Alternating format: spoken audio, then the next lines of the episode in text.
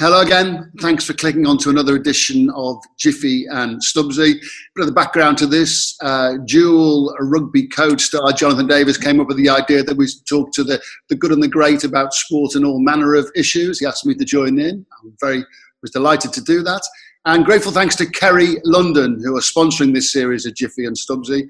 And in uncertain times in the world of finance, uh, Kerry insurance brokers, leading insurance brokers, uh, are a place to go to uh, to get expert advice. Uh, today's guest, well, first of all, we should say he's an Arsenal fan. Uh, an Arsenal fan with uh, passionate views on his club, and that is terrific. But then, when we consider his role in broadcast journalism and in print journalism and as an author, well, I'm not sure where to start. Britain's got talent, America's got talent, interviewing world leaders, actors, musicians. That doesn't really do it justice at all. And he revs the country up every morning on Good, Good Morning Britain. And the book, which has just been uh, come out, written by Piers Morgan, is called uh, Wake Up. I've read the chapter, I've read the first chapter, Piers. I'm looking forward to going through the rest of it. And it's really made me think. It's really made me think keen to ask you about what you wanted to achieve uh, with the book Wake Up. But first of all, let's talk football. Let's talk sport. Um, where are you and where Arsenal are right now? Because you are a passionate Arsenal fan. Well, as you know, it's been a very bruising, long uh, summer of discontent. I would describe it for Arsenal fans, and it's a it's a weird one, isn't it? Because when Arsene Wenger came along in the mid '90s, We'd never heard of him. It was this weird bespectacled Frenchman who'd been in Japan. And then suddenly he won the double. And then he kept winning the league and more doubles. And we were invincible. And for eight, nine years, we had the best manager in the world. And that's even with Alex Ferguson uh, competing against him. And it was just an absolute golden time for Arsenal fans. And I think we all got a little bit spoiled. We got used to it. And then it all changed. You know, we had Abramovich bought Chelsea suddenly their game changed. They were paying huge amounts of cash for players, which we couldn't compete with. We had the stadium move that restricted us further. And Wenger, I, I believe, and I say this kindly to him, I, have read his book and he's a great man in many ways, but I think he lost his managerial powers. He, he lost that ability to have that winning competitive edge, which Alex Ferguson never lost. You know, Fergie went out on a high. He won the Premier League again with a new team again. And Wenger kept chasing the high, and he never got it. So I think, like most Arsenal fans, when Wenger finally left, it was a relief. And then we went through the uh, Unai Emery period, which, you know, maybe he didn't get quite enough time, but it felt like he'd lost the players. Then we got Arteta, and then again the hope came, and now we were thinking, this is it. We've got Pep's number two. He looks like he's the future. Everything was going great. And then suddenly here we are, we're 11th or 12th in the league. Uh, we played very badly the last few games. Um, Aubameyang, our top striker, hasn't scored in five or six matches. Uh, it all and the hope I can feel it. I, I, wish it wasn't, but the hope is being wrestled from me, sucked out of my spirit, and thrown on the floor. And it's the hope that kills. So that's my long, yeah. Torturous answer to your to question. Me, I me, think most Arsenal fans will probably know what I mean to me as an outsider, like, and I, I love watching football, and I love watching Arsenal because I love the way they play, and I think a lot of people do. You know, when they were boarding Arsenal, mm, ooh, people went off them. But I, I, I do think, as a sportsman, I feel it's that drive and aggression that's missing there because they've got all the fancy football and the beautiful footballers and they play a lovely game. But when it comes down to the crunch, Mm. They just miss that a bit of nastiness in the mid. When when they had Vieira, I suppose they've just missed that, and Tony Adams and Keown. Uh, and I, do you think that's a big factor? When you mentioned Fergie, you see Fergie getting all, you know, mm. you think he's going to have a heart attack on the sideline, don't you? But you don't see that with Arsenal, none of the Arsenal managers. Well, I always ask myself uh, uh, the, the same question. And I ask it of Arsenal fans when we have the debate about all this. I said, look, let's be honest. How many of this squad would get into any of Wenger's title-winning teams, the three yeah. title-winning teams. Yeah. And you know, Man United players like Scholes and Neville and those guys, they'll tell you the first Wenger double-winning team in 97-98 was arguably the best never mind the Invincibles, that it was the most balanced team? Uh, and the answer is very few. You know, you might find room for Aubameyang, uh, or you might not because of Bergkamp and Henry and yeah. Ian Wright and Anelka and so on. Um, and after that, you're really struggling. And I think one of the reasons I talked to Paul Scholes about this because he played against all those Wenger teams, and Scholes was a kind of, you know, one of my favourite all-time players, hard as nails, absolutely brilliant, skillful, talented, driven, passionate player. And he just thought that Arsenal had basically gone soft, like yeah. you said. Yeah. That, you know, and I think you've you've played high level international rugby. You know that you need people in that team that put the fear of God into people. And what yeah. Scholes said to me was when they got in the tunnel against those three Wenger title winning teams and they looked down the tunnel, the United boys knew they were in for a war. His words, yeah. a war. You'd look down, you'd see Adams, Keown, Bould, you'd see Vieira, Petit, you know, he said even Bergkamp would put the boots in. Freddie, yeah. hard as nails. Thierry Henry. And he said, and you saw players who, Ashley Cole, Sol Campbell, Gilberto Silva, Lauren. I mean, you could go through them all. And that's why I say when you try and find room for the current squad, I think Partey could be one of the answers to this. He looked great against United. But overall, we lack that gristle, the steel, the fight. I think Tierney's got it. I think Partey's got it. And I think Aubameyang's world class. But outside of that, you're like, come on, we need yeah. we need some fight here. Yeah, yeah. Well, did- Piers, Piers, I know the nation's health is of paramount importance and the most important uh, aspect of uh, life right now. But how do you think sport? Um, how do you think government has dealt with sport throughout the pandemic? Uh, actually, I think they've dealt with it pretty well. It's one of the few areas where I would congratulate the government on actually getting any sport going because some countries haven't. I didn't think we'd get Premier League football this year. Uh, I really didn't. I thought the season last season should have been voided uh, back in March when it looked like it was no chance. So I actually congratulate them and the clubs and the football authorities for getting football playing. It's better than nothing. It's not the real deal. We all know that. It's certainly not the same for the players or the fans, but it's better than nothing. So, in terms of sport, I actually think they they deserve a reasonable pat on the back compared to almost anything else they've done, where they deserve nothing but criticism. So, yeah, look, I think it's been one of the few things, hasn't it, where we've been in lockdown. That one of the few things to actually fill the time and give us a bit of a lift is watching live sport and the way we've been able to. The cricket, in particular, actually, the IPL recently I noticed was just really great to watch. And yeah. the, fake, the fake crowd noise, funny enough, people love it or hate it. I actually like it. It was like watching normal cricket for me. Oh, it's so difficult though. When you, I think supporters are so important to create atmosphere. And uh, you know, there's a big game Wales England this weekend, right? And they're all talking about how do you create your own atmosphere. That I think it's one of the things I've enjoyed is listening to the the players communicate on the field, and you create your own atmosphere anyway. So when you're, I think the, the best. It's very interesting to me to watch in football, for example. One of my, my, my, the guy I think is the best ever played the game, Cristiano Ronaldo. This guy's 35 years old. He's played most of his season without any crowd. Everyone imagines him as this big peacock who lives off the fans. Yeah. And I had the pleasure of spending a day with him in Turin and having dinner with him last year. And fascinating guy. And we've stayed in touch. We've become quite good friends, which has been great for me and uh, probably terrible for him. But anyway, it was it, has been great. but it gives me an insight into his mind. And what's been fascinating, he's 35. Last night, he scored his 37th goal of the year in his 36th game. And who's the only guy rivaling him in Serie A? Ibrahimovic, who's even older yeah, and yeah. banging in goals for fun. Now, these are two guys very cocky and arrogant on the pitch that you would think would need a crowd to get them going. And I compare and contrast them and their astonishing uh-huh. consistency with no fans in the stadium to some of the lesser players who haven't been able to get themselves going and perhaps are using the lack of fans as an excuse because what this is exposing is the ones who've got it here where it's yeah. actually driven from themselves and they don't need anything else that impresses me yeah they are, they are, you don't hold, Piers, you don't hold back on television uh, who are the football pundits that uh, you think hit the right notes um, I actually, well, I'm a good friend of, of Gary Lineker. I always say, Gary, you, you can't actually beat an opinion from someone who's played at the absolute highest level. Yeah. You know, when I listen to Jonathan about rugby, I listen because I know he's been one of the greats of the game. When I listen to Ian Botham about cricket, or Geoff Boycott or people like that. I listen. And I think there's a real pedigree that comes from that. So when Gary Lineker talks, I listen to him. But I like I like a lot of them. I think that uh, I like people like Roy Keane. To me, he's he's my dream. He's like the boycott of football punditry. And I know he divides opinion, but I find him utterly compelling, Roy Keane.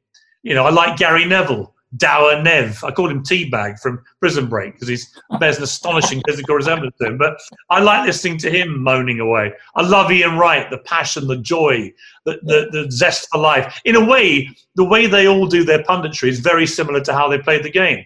Roy, Roy Keane will scythe you down, call you an idiot. You know, Neville constantly chirping and moaning, yeah. getting busy with everybody. And Ian Wright leaping around and joyous. You know, Rio Ferdinand, skillful, elegant. You know, yeah. in a way, I don't know what you think, Ray, because you're the expert on this, but I do see people's on-field personalities come through in the way that they do punditry. And I think what they, they broadcast as they play, Piers.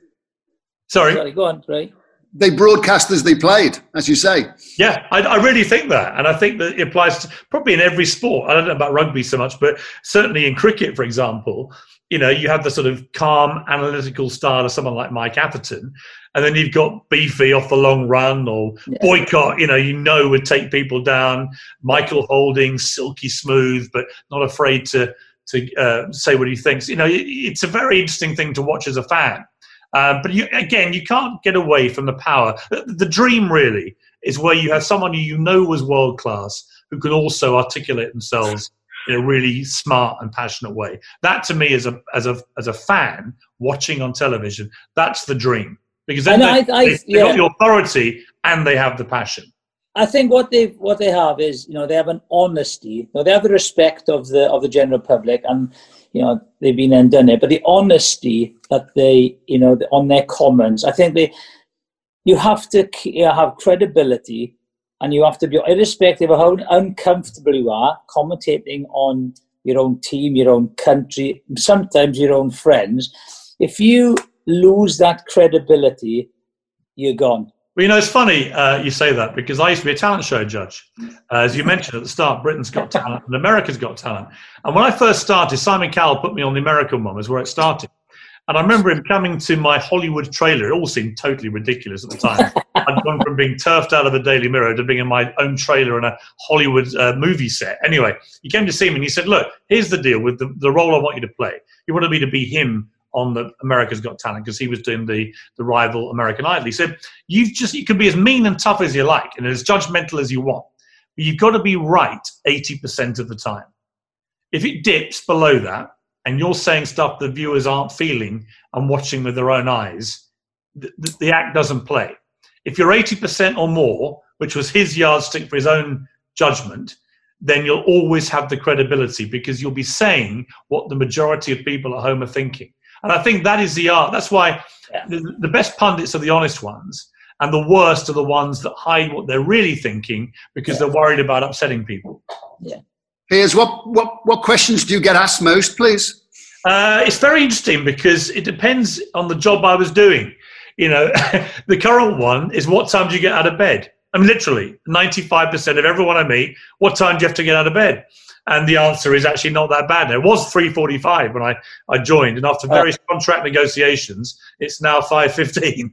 so uh, I had to keep threatening to leave, and it helps if the ratings are good. But I, um, yes, I get a better five fifteen. It's fine. I'm back home doing this now. What is it? Nine thirty. It's fine.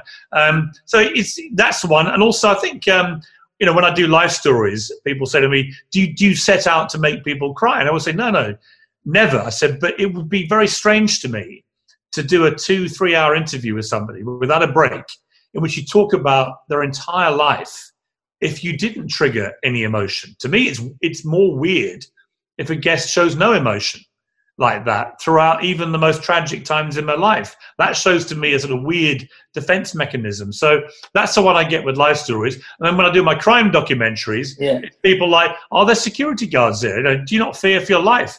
And the answer to that is it, you are a bit edgy because some of these people have killed 20, 30 people and don't give a damn if they add one more to the notch. But I interviewed one serial killer and turned out he had a pen in his pocket the whole time and we hadn't spotted it.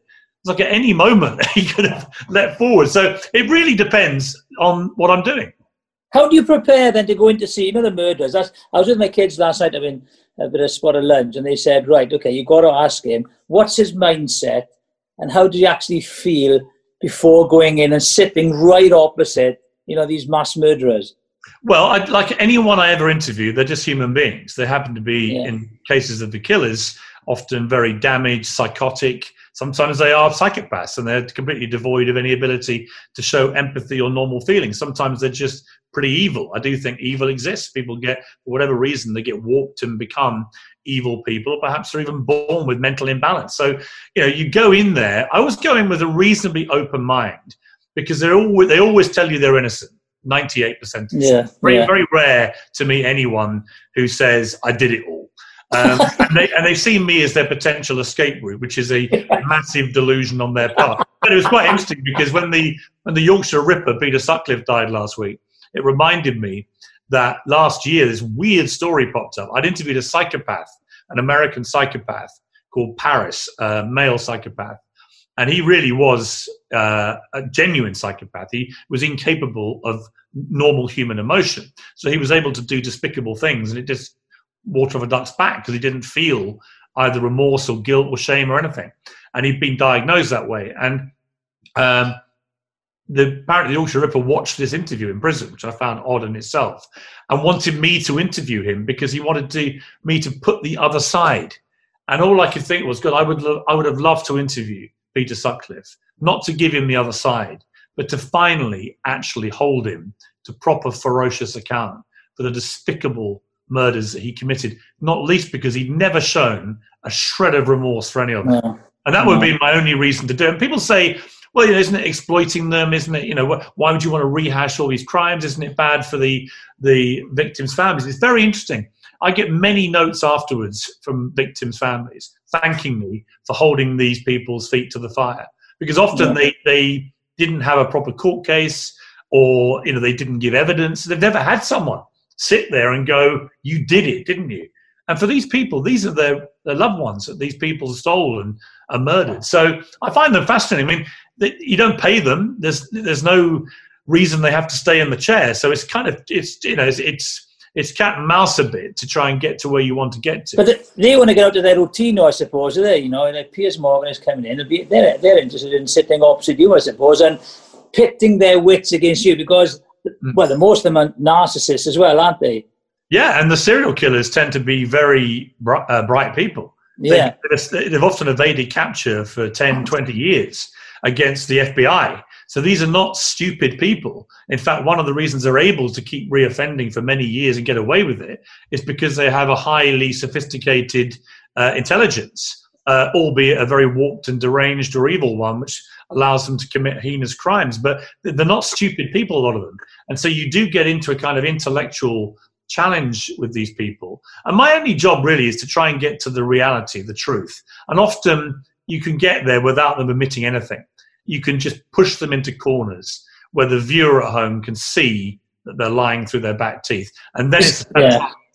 Is that why the politicians haven't come on breakfast TV? well, they finally come crawling back since um, since Dominic Cummings uh, got the boot from Downing Street. I got a call. I got a call literally ten hours later from Downing Street saying the boycott's over. So it was all driven by him, the guy who broke the lockdown. Uh, was the one leading the boycott. I mean, you couldn't make it up. Uh, do you think there is going to be a reset, Piers? Because the, the, the mood seems to be of an attempt of change in messaging. Definitely, there's definitely um, they've gone from a sort of war footing where they've been at war with everybody uh, because they've been quite rightly held to account for, in, in my view, a very woeful handling of this pandemic. You know, you can't get away from reality. The worst death toll in Europe and the worst economic meltdown in Europe. The facts don't lie. And they've been very defensive about this, understandably, and very aggressive in trying to silence media that want to hold them to account. They've now come out, there's no question. They've come on GMB every day now since the boycott was lifted, and we've carried on giving them, uh, you know, I think a, a proper a, a, ferocious holding to account, but at least they're coming on. Uh, but I think, yeah, look, politics is about momentum. It's a bit like sport in a way. You know, yeah. they in a sporting analogy, this government's had an absolutely terrible season. Um, but vaccines are coming, And it may be that we're through this. It may be the Brexit, uh, relentless uh, uh, Brexit uh, stuff is over. And we could be in a position within, say, eight months to a year where both the pandemic and Brexit are done and dusted, and the economy surges back, which it may well do. And if that does happen in Boris Johnson, um, you could be in a much better position. He's got four years, remember, before an election. So it's like anything, everything's retrievable, but you have to understand and accept what you did wrong and must own the mistakes you made. And again, I use the sporting analogy, and, and Jonathan will know better than anyone. When you get a drubbing, you, you can sometimes learn more from that than you yeah. ever do from a, a, relentless winning cycle. And I think that you know, I would hope that Boris and his cabinet learn the hard mistakes uh, from these hard mistakes they've made and emerge a better government because we need it. And also, you know, I was asking you about uh, you know learning from mistakes and owning up uh, to things. How's your relationship with Trump? well, funny enough, uh, it was pretty fractious all year, and then out of the blue, about two weeks before the election, he called me. Uh, I got a call from the White House switchboard. We got the President of the United States, and I toyed with saying, "No, not now, mate. I'm, I'm just watching the telly." Um, but on came on came Donald, and I've known him a long time. We, you know, we're pretty good friends. Yeah. And we had, a, we had a half hour conversation, and it ended with the immortal words, "Piers, I've got to go. I've got to go and vote." And I turned on CNN, and about ten minutes later, he was walking out to vote. I felt like it was a piece of history. But it's a weird thing, you know. It would be like if one of you two became, well, not you so much, Ray, I don't really know you as well, but Jonathan, if you became Prime Minister or First Minister of Wales, it would just be a weird dynamic. If I then have to move from having a laugh with you over a few beers to suddenly having to skewer you on national TV about some dreadful policy. It's a bit like that with Trump. It is a, he, you know, he was very loyal to me for many years I won his Celebrity Apprentice show, and that's how we got to know each other. And then he gave me lots of interviews at CNN. He gave me Trump did five t- TV interviews, two as candidate, three as president, to British TV media in the entire time, and they were all to me. And he did that out of loyalty because I won his show and, and stayed loyal to him. So I take people yeah. as I find them. In that position, right? If I did, if for example, if I did become first minister, it would be an absolute miracle. But you know. At least I'd wear a suit that fits, to be honest. but I, I would say that for me, again, going back to the honesty and common sense, I would then hope that, right, you're coming in as a representative and I'll be a politician, but we'd be have to be honest with with each other, mm. and then our friendship would override that. I feel because once you start yeah. being disloyal to each other, your friendship kind of goes, doesn't it? Well, that's what I actually like about Trump is that despite me kicking him all year about the pandemic, and I think his handling of it has been terrible, and that's one of the reasons he lost. If you'd asked me in January, I think he was heading for a massive landslide win, but the yeah. pandemic found him out. You know, he just he couldn't handle it, and America has a terrible record on it. But the fact that he was able to call me despite me really burying him all year, I thought said a lot about his character. He's like, you know, Trump is someone who can actually take it. People don't think he can. He's got one of the thinnest skins imaginable and also one of the thickest skins. Yeah, he reacts yeah. to everything, but he yeah. can also soak everything up. He's a weird character in that regard. But I think after all this, he'll you know he'll carry on being a huge character. He's not going to go anywhere other than he won't be in the White House. And I intend to stay in touch with him, and I'll just try and do what I normally do. If I agree with him, I'll say so. If I don't agree yeah. with him, I'll say so. Yeah. Here's what did you want to achieve by writing uh, your book, Wake Up? really what you said at the start, Ray, when you read the introduction, which is quite a long introduction and really lays out my argument, which is that you know it was so polarized now, both in the yeah. UK, America, other countries, driven by social media, we've all now fallen into this lazy thing of feeling like we belong to a tribe, whether it's Brexit or Trump or coronavirus or whatever it is and you have to stick rigidly to what the tribe says about anything, regardless of new facts that may come out.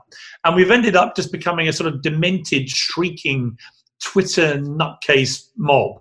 Um, and and the cancel culture that's come with it was inevitable, where people are now so self righteous about their opinions they don't want to hear other opinions or even respect yes. them. They want to cancel people's lives and careers, actually finish them for having the audacity to have a different opinion. And when I saw it spreading to university campuses, and they started no platforming anybody who doesn't fit this kind of narrow, very illiberal, in my view, woke worldview. Uh, I thought it's time to write a book. As someone who's, I'm pretty much more liberal than than not. I'm certainly not a conservative in any uh, in any normal sense of that word. Uh, and I wanted to write it to my fellow liberals and say, what are you doing? Liberalism, as I explain in the book in detail, is supposed to be about freedom of speech, tolerance, respect for other opinions. It's not about screaming at people or cancelling them because you don't agree with what they're saying. And that's not to defend overt racism or bigotry where it happens. We can all agree that that's wrong. But when I see, you know, the J.K. Rowling debate over uh, transgender rights and women's rights, it's an important debate. You know, in sports, as Jonathan knows, a debate about transgender uh, rugby players is a really important one. And to yeah. me, to me, I support trans rights, but I don't want to see women's rights damaged in the, the, the quite correct charge to get fairness and equality for trans athletes. And that's these debates have to be had without everyone losing their minds. So the book's called Wake Up, and it's really aimed at these woke liberals who think they're so right on and full of freedom and tolerance and kindness, and they're not. They're the most unkind, intolerant people I've ever encountered. And I think, you know, like I, I, read the introduction and it says the first couple of points you put in, you know, they're, they're funny, but they're, they're dangerous as well. For example, you know, the going back to sport, but a transgender playing rugby against my daughters, right?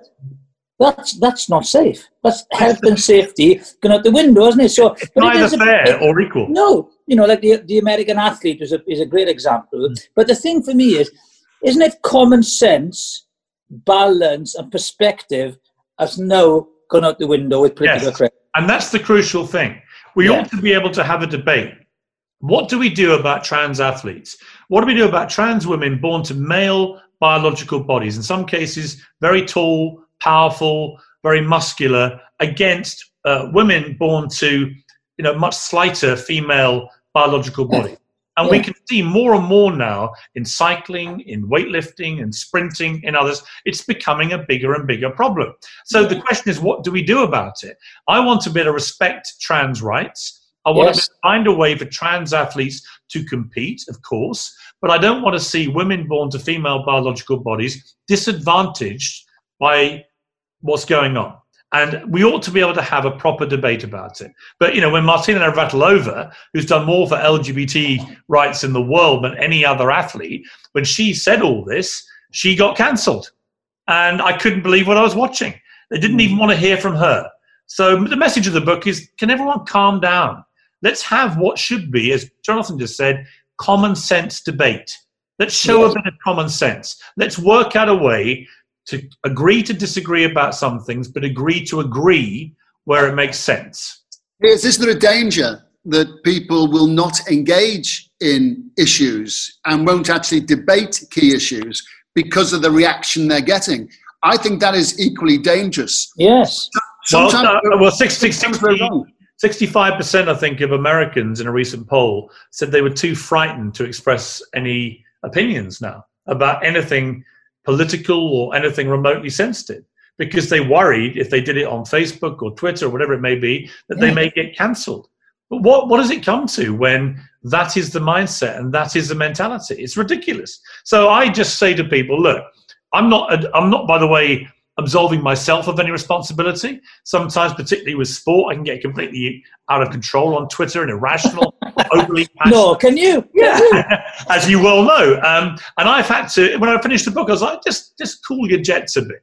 Let's try and use your platform because I used it through the pandemic uh, very effectively to help people like Marcus Rashford and Captain yeah. Tom in particular, where he thinks I helped raise him, you know, uh, uh, millions of pounds by constantly supporting him on my Twitter feed to seven and a half million people. So whether that's true or not, I certainly felt good doing it, and I felt good helping Marcus Rashford. And these are forces for good Whereas constantly screaming at people that are never going to change their mind anyway, uh, trying to persuade them that only your view is the right one, to me actually feels now like a pointless waste of time.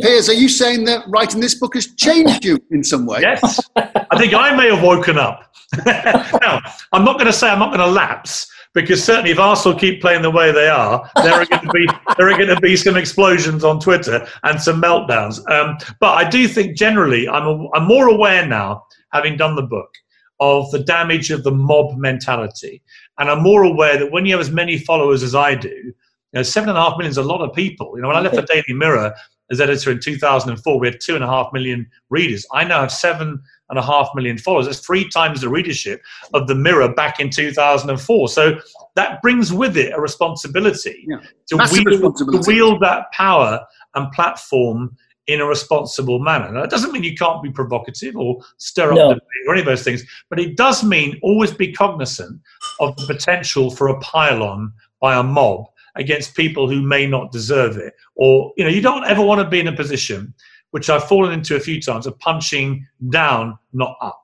You know, punch up at the politicians making decisions which affect people's lives, but be more wary about when it looks like you may be bullying or punching down. It's never a good look. Do you think on your on the uh, seven and a half uh, million followers, do you know a percentage roughly that's ones that kind of support your views or those are totally against your views? I, I don't. I think a lot of people follow me to love to hate me, and that's fine. I mean, I, mm, Yeah. I actually I made the point in the book. I don't even necessarily want people to agree with even No. half the book.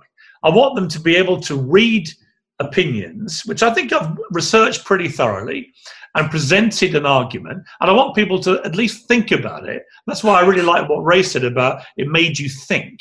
Make Yeah. it, and then come to your own decisions. I said with all my kids, you know, my, my boys are 27, 23, and 19. My little girl's eight. I encourage them all to argue with me all the time.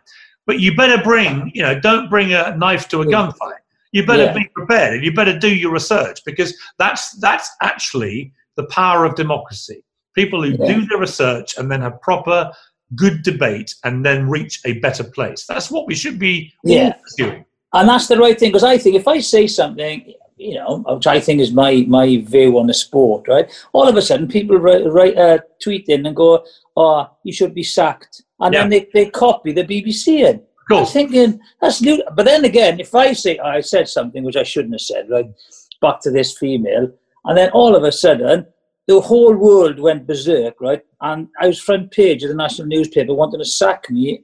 Oh, I would just went nuts. And Well, I thought the. I mean, I don't know. I don't know what you said about it at the time, but I thought the whole thing with Joe Marler and his tickling scandal yeah, was just about the end for me. It was like, Yeah. really, yeah, really. He was being accused of sexual assault against a I bloke who's six foot six and could lay him out with a single finger. And I'm like, is this what the world's come to? It's Uh, gone a 10, a 10 week ban for what in the old days would have been considered a good old joke by the Yeah. rugby boys. And I'm not even sure that any of them really felt offended. They just felt they had to look like they were. Hey, that's what it was, you know. Alun Wyn Jones would have liked to have just gone smack, right? And Yeah. then for me, Joe Marler would have deserved it, right? Yeah. And the referee should have gone, right, you grabbed him first, you took the, you knocked him out, job done, right, let's get on with the game. But no, because of health and safety, political correctness, kids are watching. And the thing that gets me is, those people who are voicing their opinions never actually, in, never ever been in that position. I'm trying No. to say now the game is dying, right? Rugby, league, rugby union, a little bit. You're getting boring because defences are so much on top, right? Unless you get quick ball, everyone's complaining about, oh, Mm. why is there so much kicking? Because there's so much kicking because there's, there's no quick ball being generated. So you can't run into people like the Vunipolas all the time, right? Because you're going to hurt yourself. So what they've got to do is kick. So they, let's get a let's let's get a solution to it. Bring back rucking. Oh my God, you can't bring back rucking, standing on people, but it's safer than the actual jackal when they clean out. So, but it's it's going back to to your point, Piers. You can't have um, an issue now without people going absolutely berserk. Thing is, Jiffy, Jiffy, you might be right and you might be wrong about that, but it's right and Yeah. proper to have the debate Yeah. without everyone going absolutely lunatic. Look, time has just about beaten us. Hang on, before Yes. we before we ask, I want him to ask a question. He always question. does this, One- Piers. Piers, he always does this. Well, you, you're the broadcaster. You're always chipping in. So I, I've got to, you know, I've got to come in when I see an opportunity. So the Brett Lee bowling incident, Yeah. right? I, I love that, right? And I and I kind of applauded you for saying, right, I'm going to do it, right? I thought you were fucking mad, to be honest. right? Yeah. That's the first thing. Right? I thought, yeah, you said, oh, he's going to do it. He's not going to step down. He's not. He's not. He's not going to step down. What was it like just before the first ball? Then after the first ball, when it whizzed past your head. Well, what people didn't see was I thought there'd be like 100 people watching. And then Oh yeah. They, they announced it all on television. So we were at the MCG, and hundred thousand people were there that day, or ninety-five thousand, and ten thousand came out. It was like a, like being at the Coliseum as a gladiator. And I was practicing in one net, and Brett was bowling in the other, and he was bowling like reasonably quick. And I had a guy giving me throwdowns who then threw down one that pinged me on the head. And I had, came up like an egg. So I was already incapacitated. Then the Aussie test team came into the nets, Mitchell Johnson in particular. And Brett Lee went over and hugged him. And now the crowd were getting really Oh, yeah. chanting, kill him, Binga, kill him, Binga, Brett's nickname. And then I saw him beginning to get quicker and quicker. So then we start, and I've got bloody padding like the Michelin man. I've got it all worked out. But the fatal error I made was I'd had dinner with Viv Richards the night before, the greatest batsman I ever watched. Yeah. And Viv said to me, man, you got to take it to him, man. Take it back to him. Get down the track. First ball, man, get down, get down, get down the track. So if you watch the first ball, you see me advancing at high speed towards Brett Lee, who later described it. He said, "Ah, sorry, mate." He said, "But I saw you moving, and it's like when a shark sees blood moving in the water. I just, you know, I just had to spear you."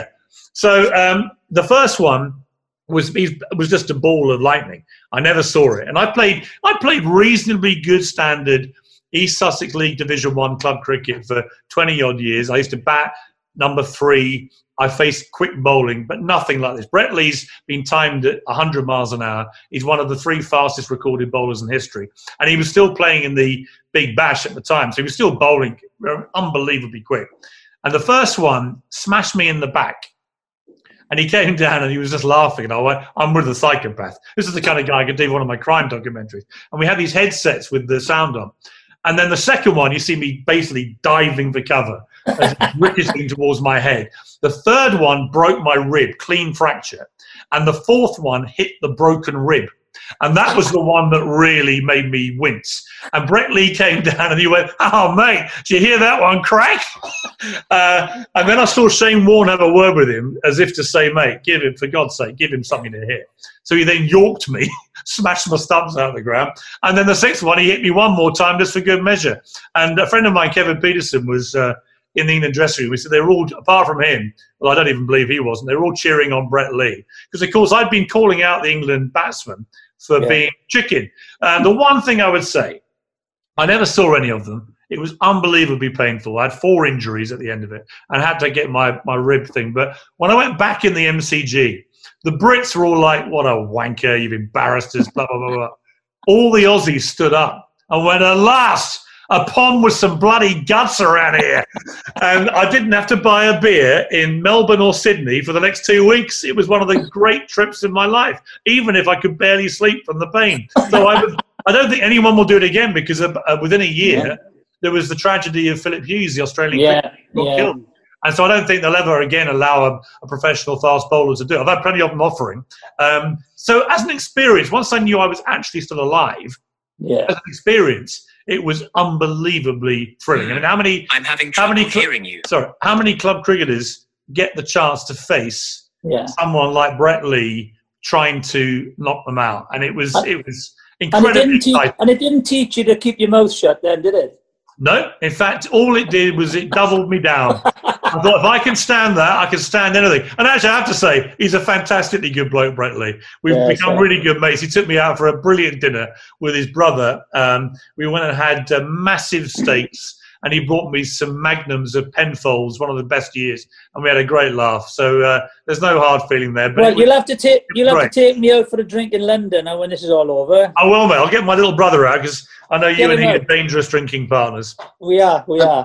Piers, Piers, thank you very much for spending time with us today. By the way, Britain's got talent, America's got talent. How about a little competition to find a new football commentator? That would be uh, that that would be decent, wouldn't it? You were always one of my favourites. Oh, I can't do it for I, I can't do it for love nor money. But the No, The no, no, intro- no. You see, you- that's where you're being too modest. You were always one of my favourite pundits of them all, and that's why I wanted to do this. Other than the Yeah. fact I love Jonathan, obviously, but uh, no, seriously, no, no full smoke. And I, I honestly, you're one of the best. Yeah, good. very man. kind of you, Piers. Thank you for joining us. Um, um, I'm looking forward to going through the rest of uh, Not Wake and uh, I'm looking forward to going through it. Grateful thanks to Kerry London for sponsoring uh, Jiffy and Stubbsy. Piers Morgan, good to spend time with you. Thank you very much. Thank you, Piers. Stay Take safe. care. Stay safe, mate. All the best. Ta-da. And thanks for listening to Jiffy and Stubbsy. Hope you'll join us again. Please hit the subscribe button.